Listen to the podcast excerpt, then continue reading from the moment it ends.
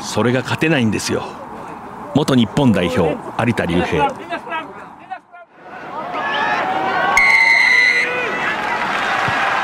藤島大の楕円球に見る夢。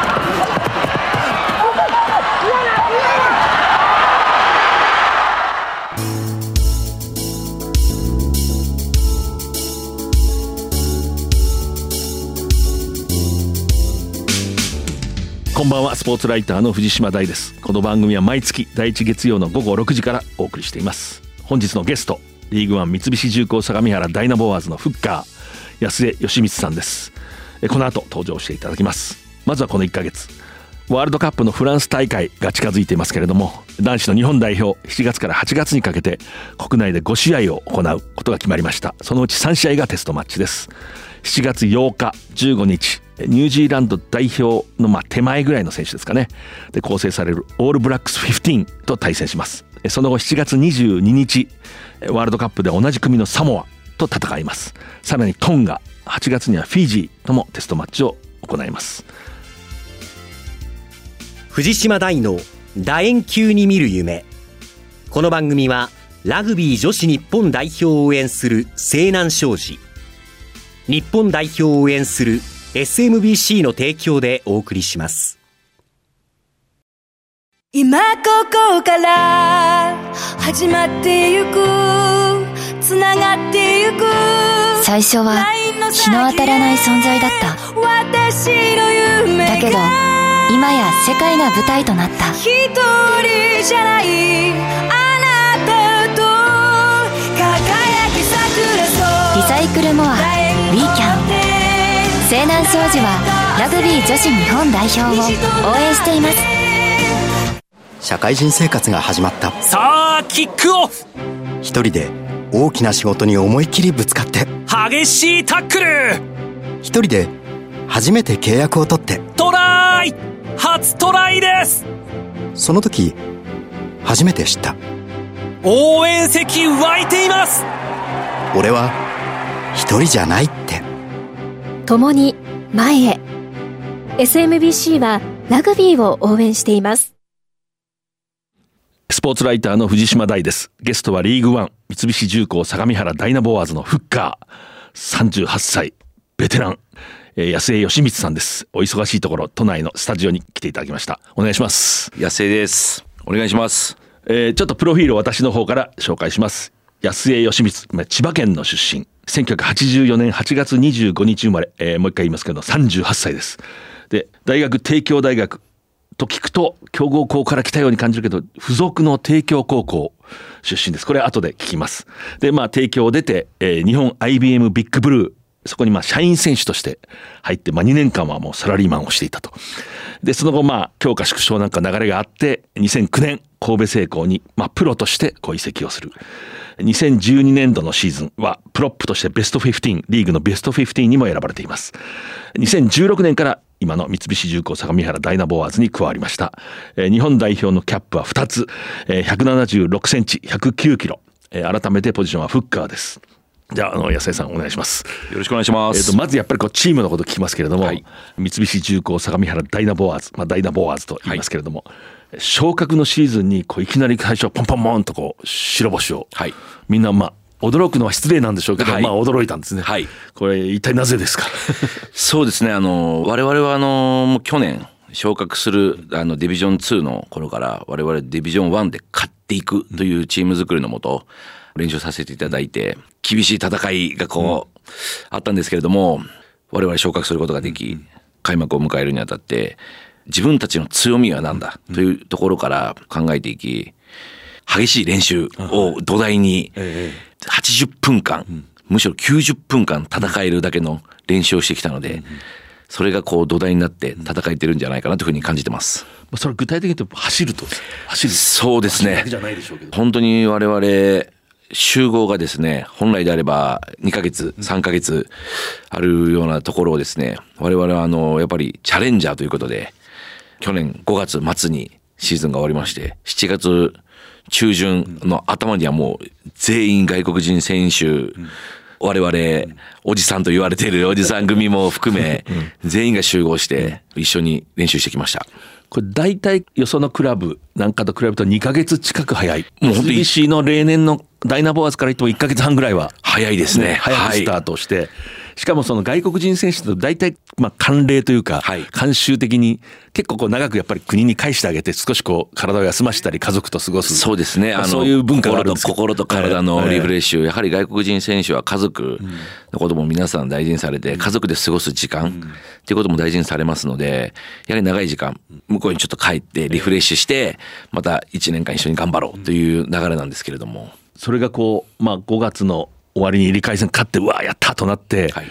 割とちょっとしか休まないで、はい。3週間ぐらいのイメージですかね なんとなく、はい、それはまあ普通はまあええって思うけれどもまあやるしかないっていう雰囲気になるわけですねいや、もうそうですけれども、やはり我々こう勝ち取ったチャンス、また戦っていくために頑張ってきたシーズンがあったので、まあ早かったという部分は事実なんですけども、やはりみんな燃えていた。はい。え。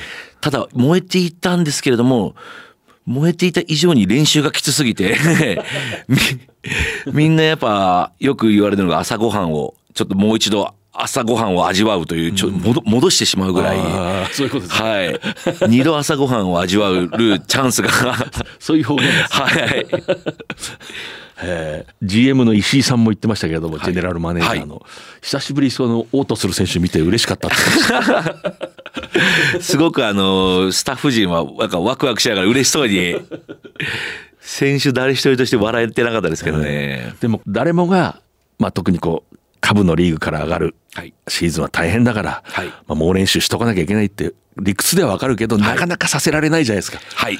させた人がいるわけですよねこれまあそうですね。はいデ。ィレイニーというまあヘッドコーチ、はい新しいヘッドコーチですね前のシーズンまではディフェンスの担当のコーチ、この人はどういう人なんですか？あの、本当にこう、パッション、情すごく情熱にこう溢れてる人で、なおかつ、すごいこの細かいディテール、細部にまですごいこだわる人間ですね。なのですごい選手としては、本当に何をしたいのか、どういうプレーをしたらいいのかっていうところにコミットしやすく、すごく分かりやすく説明してくれるコーチだと私は感じてます。でその、まあ、いわば走らせる必殺メニューも持ってるわけでしょ。いくつか。あのーしっかりと 携えてあのヘッドコーチとしてあの就任してくれたので。この人ディフェンスのコーチに来た時から噂でいいコーチが来たらしいっていうのは、はい。こうずっと広まりましたね。はい、やっぱり、ディビジョン2の頃からすごく我々の失点っていう部分を目に見えるようにあの減らし、まあ我々がど何をすればいいのかっていうことをこう明確に表現してくれたので、選手としてはすごく分かりやすかったっていう部分がやっぱ適切な表現かと思います。はい。そうするとまあすごくこうディフェンスを前に出るディフェンスを今採用してそれがまあうまくいってはい。白星を挙げたんですけれども、はいあれは結構無駄打ちもあるから疲れるじゃないですか。はい、その分やっぱり前に出て下がってっていうことの繰り返しなので。そのフィットネス要するにこの作戦をするからもう走れなきゃダメだみたいな。そうですね、ええ。はい。もうそこがもう根底にある礎なんだっていう部分をしっかりこう表現してくれました、うん。でこう普通厳しいコーチが来て、まあ、ヘッドコーチが来て練習長くなって期間も激しい練習するとまあ人間ですからこれはい。ブツブツ言う。それは当然ですよね。はいはい。でもそういう声はあんまり出ないですか？こうそういう雰囲気っていうか、まあ出るのが本来あるべき姿だと思うんですけれども。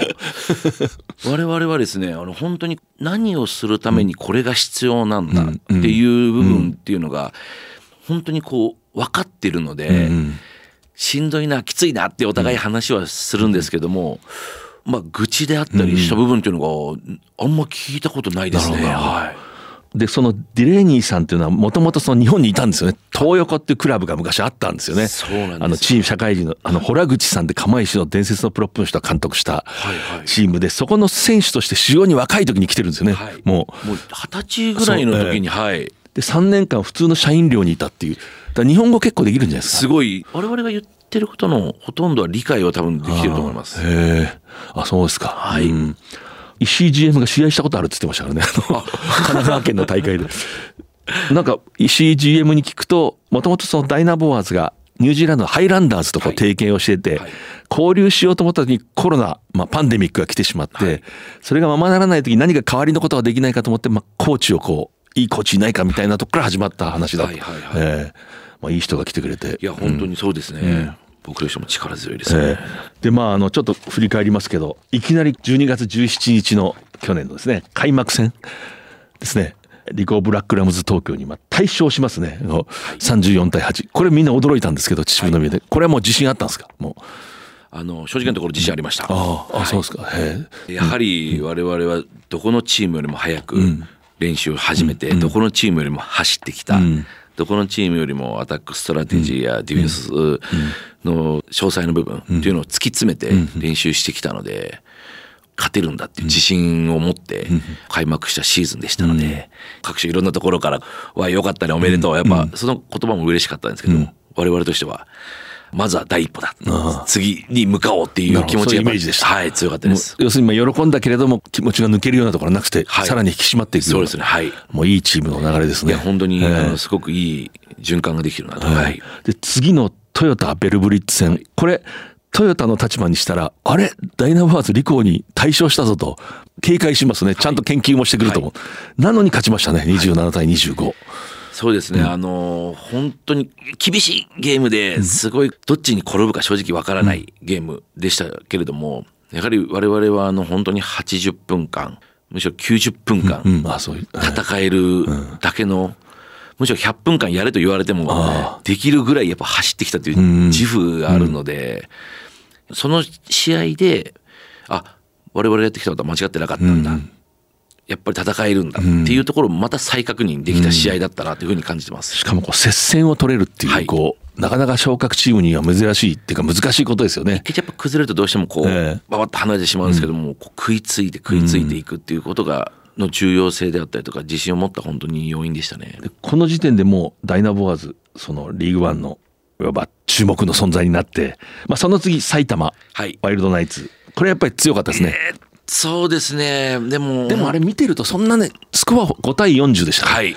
まあ、ちょっとしたこう、細、本当に細かい部分を、やはり見逃さない、あ我々のミスを取られてしまうっていう、やはりこう、本当に埼玉さんの本当に強さの秘訣なんだなっていうところを本当に改めて感じました感じさせられましたねー。つまり今安江さんは私は見てても最近はこう途中ベンチから出てくることが多いですけれども、はい後半、はいまあ、本当にこうもうゲーム分かっていて、はい。こう。まあ、ツボを抑えてるはい。流れのここが大事だっていうところまあ分かってるって伝わってくるんですよ、はい。それはやっぱりこう経験があると思うんですね。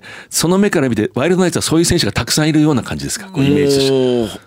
各所主要なポジションにそういうゲームのあやを理解できる選手っていうのがこういるんじゃないかなっていう。あと同じ絵を見れる瞬間がすすごくこう多い。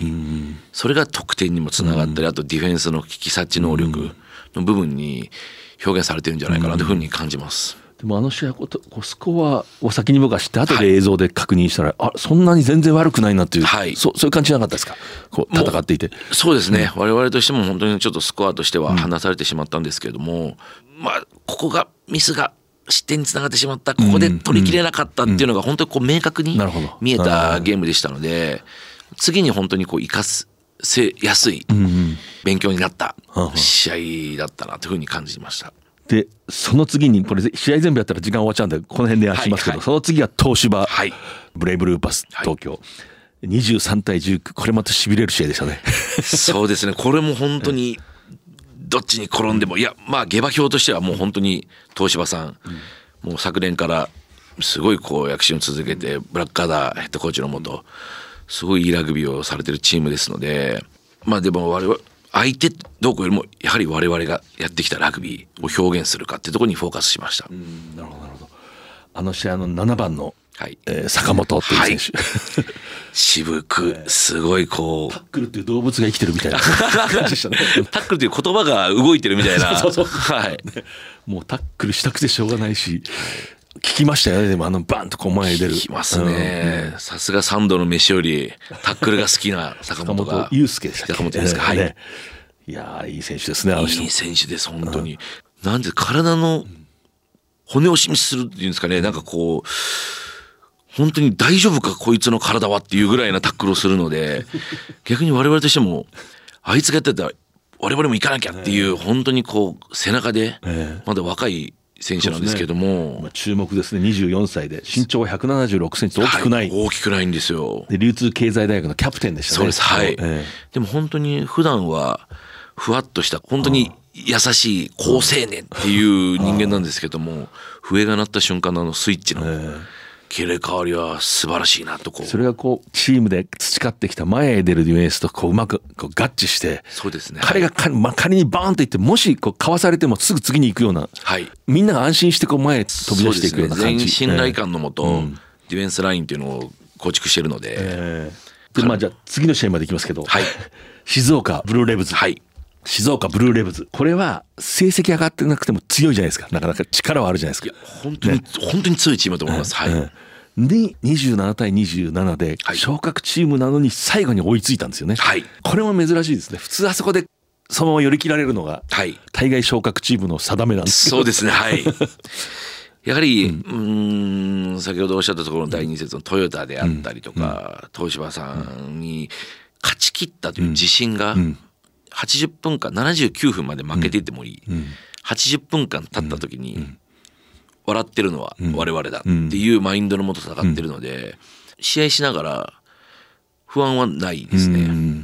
なるほどなるほど。はい。でまあその後サントリー神戸それからまあ船橋ですね、はい。まあ、旧久保田。こうちょっとこう黒星は続きますし、はい。まあ、NEC の統括、はい。グリーンロケッツ、はい。非常にまあ惜しい最後ちょっと14人になって、はい。あれ私この間原稿書きましたけどあれちょっとかわいそうだなと思いましたけど、まあいいや。はい。はい。つまりこう相手もだんだん分かってくる。はい。もうダイナボアーズはもう強いからしっかり準備してくる。でダイナボアーズとしてもやっぱシーズンが進めば疲労もあるし、はい。こうまあ怪我の具合も出てくる。でで今度は折り返すとまた今度はい一度勝った相手が向かってくる、はい。これから厳しいですよね。で今でも何何を思ってますか？こう今ちょっと黒星が続いて。そうですね、ただあの我々去年昇格する時にですね、9連勝から連敗を喫して最終的に1位通過で来たんですけども順位決定戦で近鉄さん花園の近鉄さんに自動昇格を取られてしまう、でもそこから今で D ロックのチームとこう戦うんですけれどもやはりそういう経験が去年あるので、ここからその経験が生きてくるんじゃないかなというふうに連敗しても我々やっぱ諦めが悪いチームですので 80分間戦い続ける諦めが悪いチームですので、ここから、うん、その経験が生きてくるんじゃないかなというふうに私は感じてます。なるほどなるほど。つまり最初は勢いでいったけど相手が研究したらなかなか甘くないぞっていう、まあ一般的な意見なんですけど、やっぱりそのだけだけの練習してるから、現場の選手はいやいやこっからだという、はい。そこがまたいいですね。ただなぜ負けたのかっていうような部分っていうのが明確に我々も理解できてるのでそこに対してじゃあどうするかっていうツールはスタッフ、まあ、ヘッドコーチの方からしっかりアウトプットしてくれるので本当に迷いがなくラグビーの試合をできてる。あと負けには理由があってその理由を最終的に改善していけば我々はまた勝利をつかむことができるっていうプロセスができているのでそこに対して不安感というものは今はないですね。なるほどなるほど、はい。やっぱりそのチーム作りっていうのは理想は勝って反省していくことだと思うんですけど、はい。それが一番のこう道だと思うんだけれども、ワイルドナイツなんかきっとそういう流れなんでしょうけど、次にやっぱり負けても明確にこことここだって分かるとも非常に大切ですよね。そうですね、はい。ええ。え明確にこれをやり続けていけば勝てるんだっていう部分っていうのが、うん、みんな同じ感想かなというふうに思ってます。おそらくそのグレン・ディレイニーさん、はい。まあ、ヘッドコーチそのはい。力のあるヘッドコーチ腕利きの人っていうのは多分すぐ明確に言うでしょ、い、やはい負けたと。こことここだってこう、はい。すぐに。またあと端的に分かりやすく、ね。はい、あとやはりグラックス自身も負けた試合勝った試合、どの試合においても今日のゲームで何を学べたっていう話をまず第一声試合が終わった後のハドルで言うんですよ。その時にやっぱ一瞬このこう熱くなった感情の中でこうやっぱりゲームを最終的に回想した時にすぐここかなってやっぱみんなが同じ絵を描きやすいというかそのすぐそこに理解を持っていかせるっていうすごくうまい技術だなというふうにはい私まだ今でもたまにこうたまに高校生のコーチするんですけど、はい。完全に盗みましたよ この試合から何が学べたはい。わかりますねでもすぐ、はい。はい。後半安江さんの個人史を聞いていきますけど興味深い。でもちょっと今チームメイトの話ここいつを見てくれとかこの雰囲気がいいんだこの選手がこういう感じなんだっていうのちょっとあったらファンの人に。そうですね。やはり先ほども名前を挙げさせていただいたんですけども、まあ、坂本選手。ああえとですね、今同じポジションの宮里選手。フッカーのね。はい、ええ。もうなんか今すごくこう生き生きしてますし、やはりこう若い選手がこう躍動できるチーム作りですし、チーム。で我々すごく本当仲が良く、はただ練習中激しいところは激しい、このメリハリがすごくいいチームなので本当に若手が今すごく頭角を現してですねすごい期待してます。まあ、宮里優輝は私ちょっと個人的に知り合いでまあ早稲田を出た25歳はい。彼が成長したんで安江さんあえてベンチに置けて、はい。それ聞いてますよねまた。まあ本当は先発したいかもしれないけど まあプレイヤーである以上、はい。非常にでも修羅場の時に出てきて大事な時にこう宮里優輝っていう選手は私が彼が4人しか部員がいない名護商工という学校に、はいはい。その時私コーチしたことあるんですけどね。4人だけの部員のところに1人こうそびえるような男がいて。あの有名なね名護高校ではないんですそもんね。う隣の学校なんですね。でそこのまあ名護商工の監督がたまたま私の早稲田大学のラグビー部の後輩であはい。彼はもう首都圏の早稲田の附属高校から早稲田に入って本田技研鈴鹿でプレーしてたんですけど沖縄に名護高校に一回一回こう学生の頃コーチに行ったことが忘れられなくてはい。会社をスパッと辞めて沖縄の教員になるっつってまあ渡った男なんですね。で彼は大学の時商学部だったんではい。商業高校の先生になるわけですよ。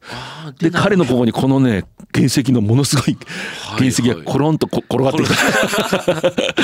た。またま転がってきた石ころ見てたまあらバスケットが上手くてね、はい。だからハンドリングいいんじゃないですかね。すごいです。本当に走れますスピードありますし本当にフロントローらしからぬハンドリングの良さ私昔彼と会った時に「はい、安江がいるからいいな」って学べるなっつったらいつもこうニコニコするのすごい真顔になって 黙ってうなずきました、言葉を発しなかった。うんってこう覚えてます。外国の選手もいいですよね。こうリンディ・マコト・ダニエルなんてね。しびれますよね、本当に体を張えるえ195センチのロック。愚直っていうのをこう体現してる男だってオーストラリアの35歳ですかね。いやもう彼も本当に私から見たらまだまだ若いなと思うんですけれどもすごく本当に体を張るいい選手ですよね。でキャプテンの岩村浩太も今輝いてますね本当に。いまず本当にスポーツ選手としてすごくいい人間の前に人としてすごくいいあそうなんですか。素晴らしい人間性を持ってます。はい。彼の背中を見て僕は勉強させてもらってます。このでも岩村浩太なんて私トヨタ時代、はい。まあ、トヨタに在籍してましたよね、はい。でこう周りとの関係でなかなかこう出場機会が、はい。怪我もあって、はい。今と表情が違いますよね人間。こう顔が違うなって思う。私大学の時の先輩一つ上の先輩がいつも言われたんですけど、うまいやつが試合出るんじゃなくて試合に出たやつがうまくなるんだぞってよくこう諭されたんですけどなんかそういう感じがしますね。はいはい。立場を与えられて出場してるともうどんどんいいところが出てきて顔がもう変わってくる役職が人を作るみたいなところなんですかうんね。そういう感じがします。え本日のゲスト三菱重工相模原ダイナボアーズのフッカー安江義光さんですちょっとここからは安江どっから現れたんだと。どっから登場した 出現したんだっていう話を聞いていきたいんです。2014年に試合が終わった後私こう新聞記者とかまあ囲みでこうはい。コロナの前ですしこうベタベタくっついて取材できるんですけど、はい。立ち話で聞いた話のメモがあるんですけど、はい。でそれを元に聞いていきますから、はい。あの何しろ立ち話ですからちょっと間違ったりしてる可能性もあるんで、はい。まずあの先ほど言った帝京高校出身なんですね。そうです。はい。でこれはあのいわゆる帝京大学の付属校と言っていいんですかね。そうですねはいんえ安江さんはまあ東京の四谷第一中学校、はいまあ、この虎ノ門のスタジオからもそんな遠くない、はい、そうですね。はい。もうさっきちょっと雑談で聞いたらお堀で釣りをして遊んでた 小学校の時に、はい。まあ、東京の真ん中の子供ですね。でそこからまあいわゆる普通に勉強して帝京高校に入るわけですね。そうですね。はい。そう帝京高校ってサッカーとか野球有名ですけれどもあそこは普通に勉強した人はなかなか入れないんですよね。なかなかそうですね。あの、もう、時間のカリキュラム、授業のカリキュラムがちょっと違うので、なかなかそこの時間を合わせるってことが難しくてですね、なかなかそういう選手が少なかったですね。で安江さんはバスケットボール部だったし、水泳とか、まあ、相撲の経験もあって、まあ、結構まあアスリートだったんですよね、まあ本人は言いづらいかもしれないけど、しかしそういう人でもこう強いクラブ入ろうと思うと一般入試の勉強のまあコースなんではい入れないと。そうですねはいでそこでラグビー部がおいでおいでをしたっていうことですか？そうなんですよ。本当にこう、人材不足でですね。でも何かやっぱスポーツはやりたいという考えがあったので、野球、サッカーがなければ何から、あ、ラグビーだ、というところから始まって、まさか16年間ラグビーとともに 社会人を一緒にこう過ごせるとは思ってもみなかった高校生ですね。だから要するにここのリスナーの多くの人が経験したような普通の学校の普通のクラブですよね。はいこの帝京高校のラグビーです。。はい。それこそこう教室の中で練習したり。あの、そうなんですよ。あの、我々やっぱグラウンドがですね、ええサッカー部、野球部が、やはり全国区ですので、メインで使ってるんですけども、我々はグラウンドがなかなか使えないと。いうところで、うん、ここのスペースの有効活用ということでですね、教室に、あの、よく体育で使うマット、あの、よく耳を隠せと、こう、はい。はい輪っかが出てはい。る、あれを隠せと言われるマットを引いて、教室の中でタックル練習をしたり、いいですね。はい。あと週に1回だけ、今でこそあの、JIS がある西が丘のサブグラウンドという部分を2時間だけ学校の後に放課後うん借りて練習をできるっていう。だから JIS に代表入った時に戻ってきた時にあなんかすごくこう感慨深いものが。あったのをここで練習してた。はいつまり代表選手が合宿するような施設なんですね。はい日本のスポーツの。はいえの横に戻ってきた時なんかすごく感慨深いものがあったのを今でも思い出します。えでも当時の仲間なんていうのはもうみんな普通のサラリーマンですよね、大概。あのラグビーやってる人間一人もいません。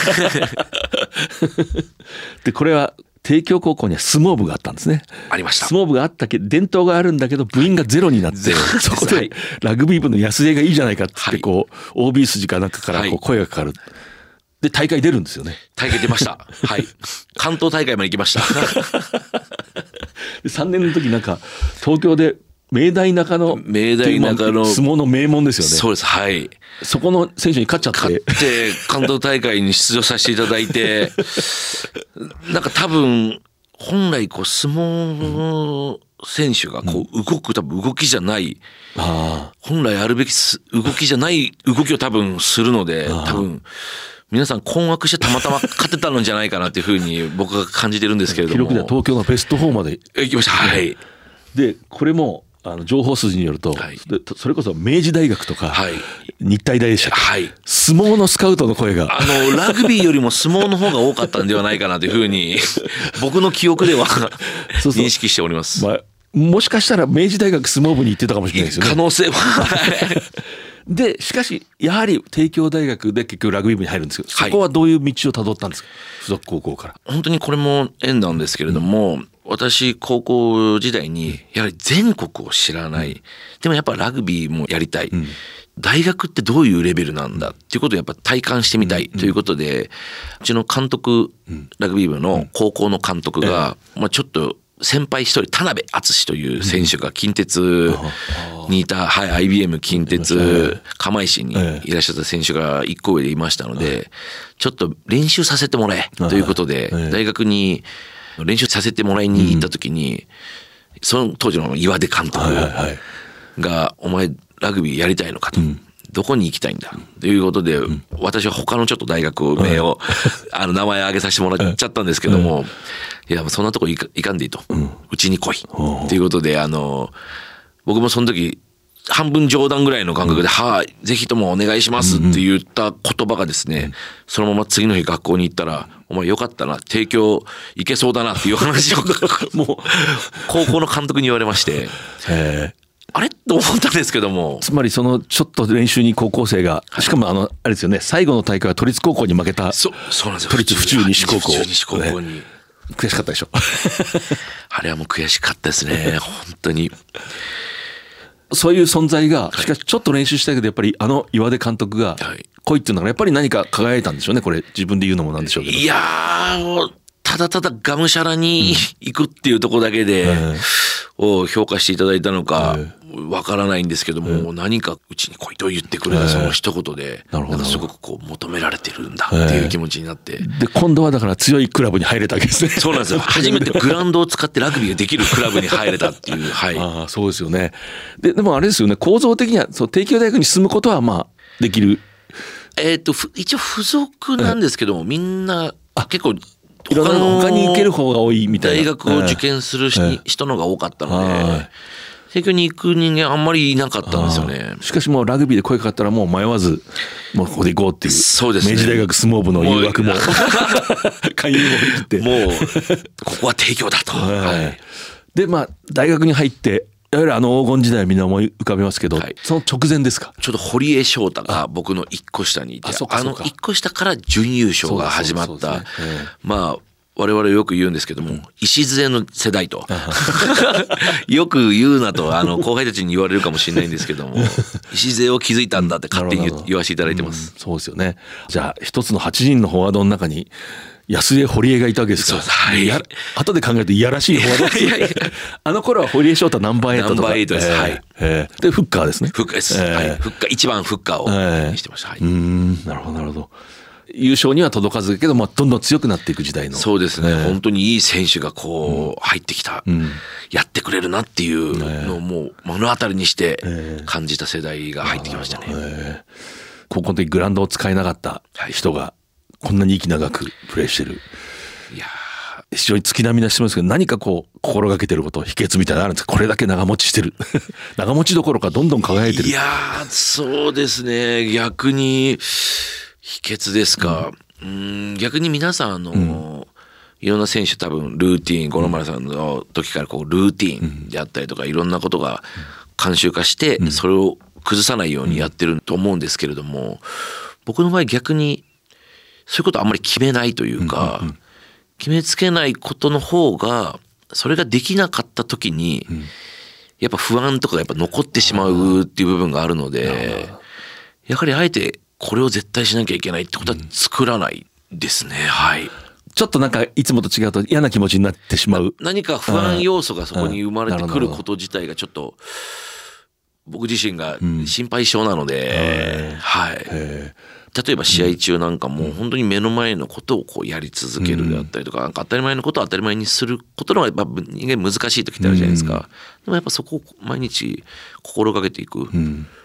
ことがいろんな、うん、アンストラクチャーというか何か違うことが起こっても対処しやすいし、それがあれできなかったからって不安にならないのかなというふうに感じてます。はい。あえてルーティンを作らないっていうまあこれなかなか勉強になりますね。えでもこれがたた何も正しいとは わからないんでけど。ますあでも自分には合ってるって合ってます。ことですねはい。体の方はどうですか？例えば38歳だからはい。普通に考えると疲れやすくなったとか、はい。でもプレー見てると全く感じないですね私は。あありがとうございます。ど。どうなんですかその辺は？そうですね。あの本当にやっぱ僕一緒に若い選手とやらせてもらってて、やっぱ若い選手に尻を引っ叩かれながら、よし頑張っていくぞっていうやっぱ下からの突き上げをしてくれるいい選手が多いので、まあ今この年でもやれてるのかなというふうに感じます。でも例えばこうスクラムなんかは、はい。フッカーがまあはい。リードする、はい。あれは僕ら解説者なんて言ってるけどあの深い森の中は分からないんですよ。で一番分かるのはこういうベテランのフッカーなんですけどスクラムはある時からどんどん覚えていくんですか？こう多分今結構自由自在でしょ、はい。今は。なんとなく、はい。ただやはりラグビーは森なので、私もわからないことがもう、本当に深い深い森ですので、まだやはりあのね、長谷川慎さんとかに比べたらもう僕なんてもうまだ赤子かなというふうに思うんですけれども、本当数を組めば組むほど、こういう選手にはこういう組み合わせがいいこういうツールを何個かこう自分の中でスクラムに対するツールがあってそこをこうその瞬間的に引き出せるようには心がけてはいます。こう例えばそれこそ堀江と組む時はこういう引き出し。そうです。はい。いろいろあるわけですね、はい。こう用意してるわけですね、はい。外国人だとこうだとか。そうですね。はい。ええなるほど。今までこう組んでこう名前を挙げてもらうとここの人はなかなか2番で手強かったなっていうのはそうですね。あのまあ今の現役選手本当素晴らしい選手ものすごく多いんですけども、僕がこの大学の時社会人の時組んで強いなと思ったのは東島にいらっしゃった湯原選手。まあ亡くなりましたそうですね。ちょっと本当残念ですね。に残念ですけれども、本当に強いっていうのを彼が琉球大私が帝京大のやってるんですね。はい、うん。時に組んだ時に、その瞬間俺は何を今やっているんだろうという、森の一歩手前に来たような感覚になったのを覚えてます。はい。なんかすごい深いなっていう。はい。この場合の強いってね、はい。普通の人が考えると相手がものすごい力があって、はい。重くてグッて押されるみたいなイメージじゃない。そうじゃないんですよ、なんかも力強さっていう部分もすごくあったんですけども、僕も結構その頃はもう体もある程度大きくなってましたし、パワー負けするっていうことがあんまなかったんですけども、あの時にパワーなおかつパワーだけではないスキルでいなされた時に深いと思いましたね。う昔なんかオールブラックスを引退したベテランのフッカーの人と組んだ若い選手がちょっと細かいこと忘れてたんですけど、吸い込まれていくって言ってましたね。こっちが頑張れば頑張るほどなんか抜けて空の方に力が抜けてはいはいはいはい。そういう感じってもあるんですか？ありますね。ほんあすわわかりやすかったです今。はい。えーで今安江さんは自分では言いづらいと思うけど38になって、はい。かなりそういうのを駆使してると思うんですけど。できる限りこうなったらこういうふうにした方がいいよっていうのをこう今うちのチームの若いフッカー選手とかと共有してどんどんやるたびに彼らもすごくこう学ぶ姿勢であったりとかが強いのでいつも練習で組み合ったりするんですけども逆にどんどんどんどん上手くなってくるので逆に僕自身も今度それに向けてこうした方がいいっていうようなやっぱ対人のやっぱり。やっぱ学びがやっぱりスクラムは数を組めば組むほどっていうところがありますね。私はね学生の大学の後輩が行ったんでそのレベルはプロの選手が行ったわけじゃないんだけどまだ二十歳ぐらいのやつが、まあね、行ったんですけどすごい覚えてる言葉があって、はい。大学でねスクラムの練習をずっとしてると、そいつはプロップだったんですけど、はい。一番だった、はい。ロックは組んだ数だけじわじわって強くなっていくと。はいはいはい。で。フロントローはある日突然強くなるんだって言ってたんですよね。あー。こうある日突然ファッと分かるんだって、はい。こうあってこう気づいて。多分成功体験をはい。した時に、あここの姿勢なんだっていうその本当にこう何センチ下手したら何ミリの世界かもしれないんですけども、この首が取れた。相手の足の位置と自分の相手の足の位置がしっかりあって押せるっていうその成功体験を経験した体が多分ここなんだっていうしっくりきたところにスッと入った時に多分感じるのが多分今おっしゃってたとこなのかなというふうに僕は感じるんですけれども。あともう一つこれは聞いとかなきゃいけないんですよ、はい。ターンオーバーの名手なんですけどいやいやあれの秘訣は秘訣い。やいや。まだ明かせないいやーでもあれは本当にいわゆるジャッカルってやつですね。そうですね。あの、はい。やっぱうちの選手ってみんなタックルがすごく上手で一人一人がしっかり一人をバシッと止めてくれるので、僕は逆にここで倒してくれるだろう、ここに来るっていうところを先読めさえしていけば誰よりも先に相手がオーバー僕をクリーンアウトしてくる前にそこにたどり着けるだけなのでやっぱいい選手に恵まれた僕ありがたいなって方に感じますね。いいいラグビー選手の答えでしたね。あの自分のこと聞かれると人のことをしゃべる。いやいや、本当にそう思いました。今でもこうリーグワンのスクラムが、まあ、流れとしてそれこそさっき長谷川慎。はい。コーチがはい。築き上げた、まあ、ヤマハのスクラムとか一時こうグッと出てきて8人でこう組む、はい。こうフロントラーをグラグラしないで,、はい。であれがこうジャパンに伝わっはて成功を収めてだんだんこう浸透してきて、はい。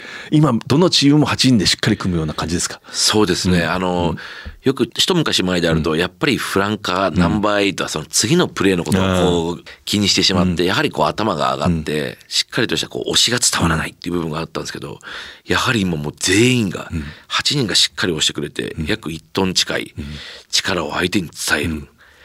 本当我々がどんどんきつくなってきたなというふうに 感じますね。でそこの中でまた差をつけ合うわけですねそうですねはい差を見せつけるというかスキルであったりとあか。あなるほどはい。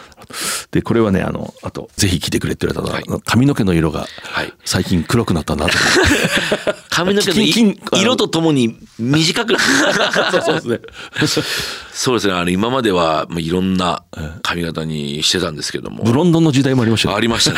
はい。いろんな髪型にさせていただいたんですけども、まあ、今回38歳になって、ちょっとこう、こういう髪型にさせてもらったのはですね、まあ、あの、今度今若く入ってきた選手、大学の選手がいたんですけども、まあ、その選手がちょっとこう、やっぱりストレスであったりとかで、ちょっとこう、髪の毛が抜けてしまってですね、少しあの、ボサボサっとした感じになってたので、もうこの際、坊主にした方がいいんじゃないかという話をこう提案したところ、やはり坊主だとちょっと目立ってしまうんじゃないですかねっていう話がこう出たんですね。で、その時に、その選手っていうのがもともと神戸製鋼のファンで、僕が神戸の選手の時に小学生でサインをもらったことがありますっていう選手でして、小学生っていうところにちょっと一回 僕社会人でね彼は小学生だったのかっていうところで今チームメイトだった。チームメイトがちょっとうんっていう部分があったんですけどもだったらまあそれも縁だし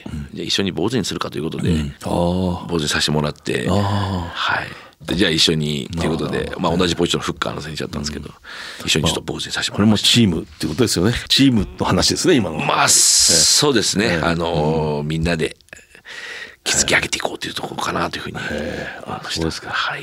今日はあの野生さんに来ていただいてますけど、まあ、おしまいに今後チームの目標あるいは個人のはい。こう目標あれば、あるいはこうおっしゃりたいことファンの皆さんに。そうですね。まずは本当に三菱重工のファン、我々はダイナメイト、あとキッズたちをウリボアーズと呼ばせていただいてるんですけども、本当に日本全国津々浦々、どこの会場に行っても緑、セカンドジャージの時は青。にで本当にグラウンドを染めてくれるので我々としてはすごく力になっています。あのこの場を借りてありがとうございますと伝えたいです。でですね我々はそのダイナメイトウリボワーズの力を胸にですね本当に一試合一試合派手さがあるプレイヤーであったりとかこう花がある。選手は我々は正直いないんですけれども泥臭く、イノシシのごとく 一戦一戦戦っていきたいと思いますので変わらない応援をいただけたら嬉しいなと思います。いやーさすがですね。ダイナボアーズのファン私もねあのまだディビジョン2の時に、はい。三重のホンダヒートと試合する時に、あの駅から、はい。小さな駅からバスが出るんですねこう、はい遠い会場まで。で私それ解説者で早く着いたんでそれに乗っていこうと思ったら、はい。一人のファンの人に話しかけれて緑の着て、はいはい。こう専門職の人でしたね。会計士とかなんかそういう。ー。でもある時たまたまテレビをつけたら、はい。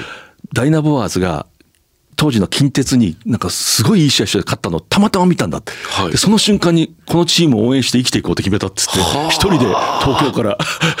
ありがたいですね。でそのバスにねたまたまダイナバーズのスタッフの人が乗ってたんですよ、はい。でそれ僕の知り合いだったんで、はい。このスタッフの人でしたらえスタッフと会ってあんなに喜ぶ人 選手と会ったらどうなるんだろうと。やっぱありがたいファンだなと思って。いや本当にありがたいですよね。そういう何かのこうきっかけになれればいいかなというふうに、やはりね皆さんワールドカップ見てにわかっていう言葉がこう 入りましたけど、やはり我々の泥臭さを見て何かこう感じてもらえればなというふうに思います。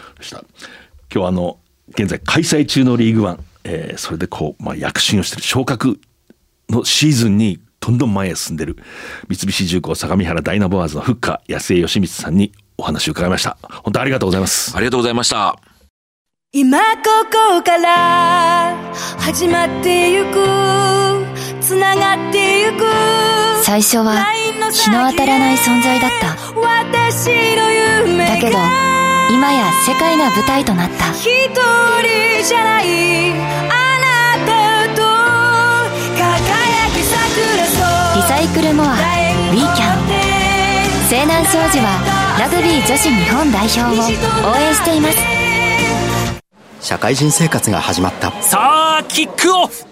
一人で大きな仕事に思いっきりぶつかって。激しいタックル。一人で初めて契約を取って。トライ。初トライです。その時初めて知った。応援席湧いています。俺は一人じゃないって。共に前へ。SMBC はラグビーを応援しています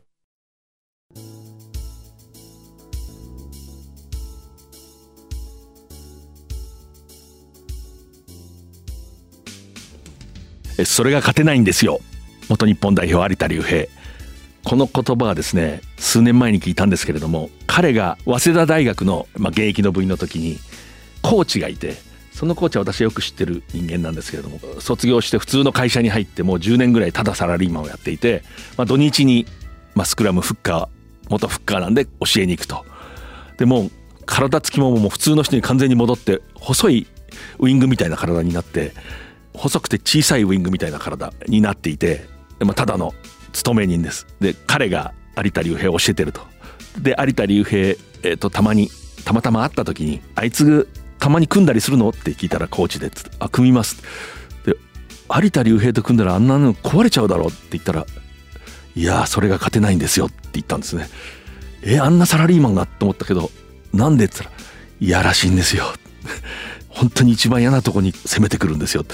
あれを聞いた時スクラムっていうのは深いんだなと思いましたね。あの頑丈なまだ若い有田竜平とも卒業して10年ぐらいラグビーしたこともないような一サラリーマンが組むとまだそのとか1回だけなら多分試合をずっと組むとか何回も組めばもちろんそうはいかないでしょうけれども今日はフッカーのまあ名手安江さんが来てくれたんでちょっとそれを思い出しました。この番組は放送の翌日からポッドキャストで配信します。ラジコのタイムフリーでもお聞きいただけます。来週のこの時間再放送があります。またパラビでも配信します。次回は4月3日の放送です。藤島大でした。藤島大の楕円球に見る夢。この番組はラグビー女子日本代表を応援する西南商事。日本代表を応援する SMBC の提供でお送りしました。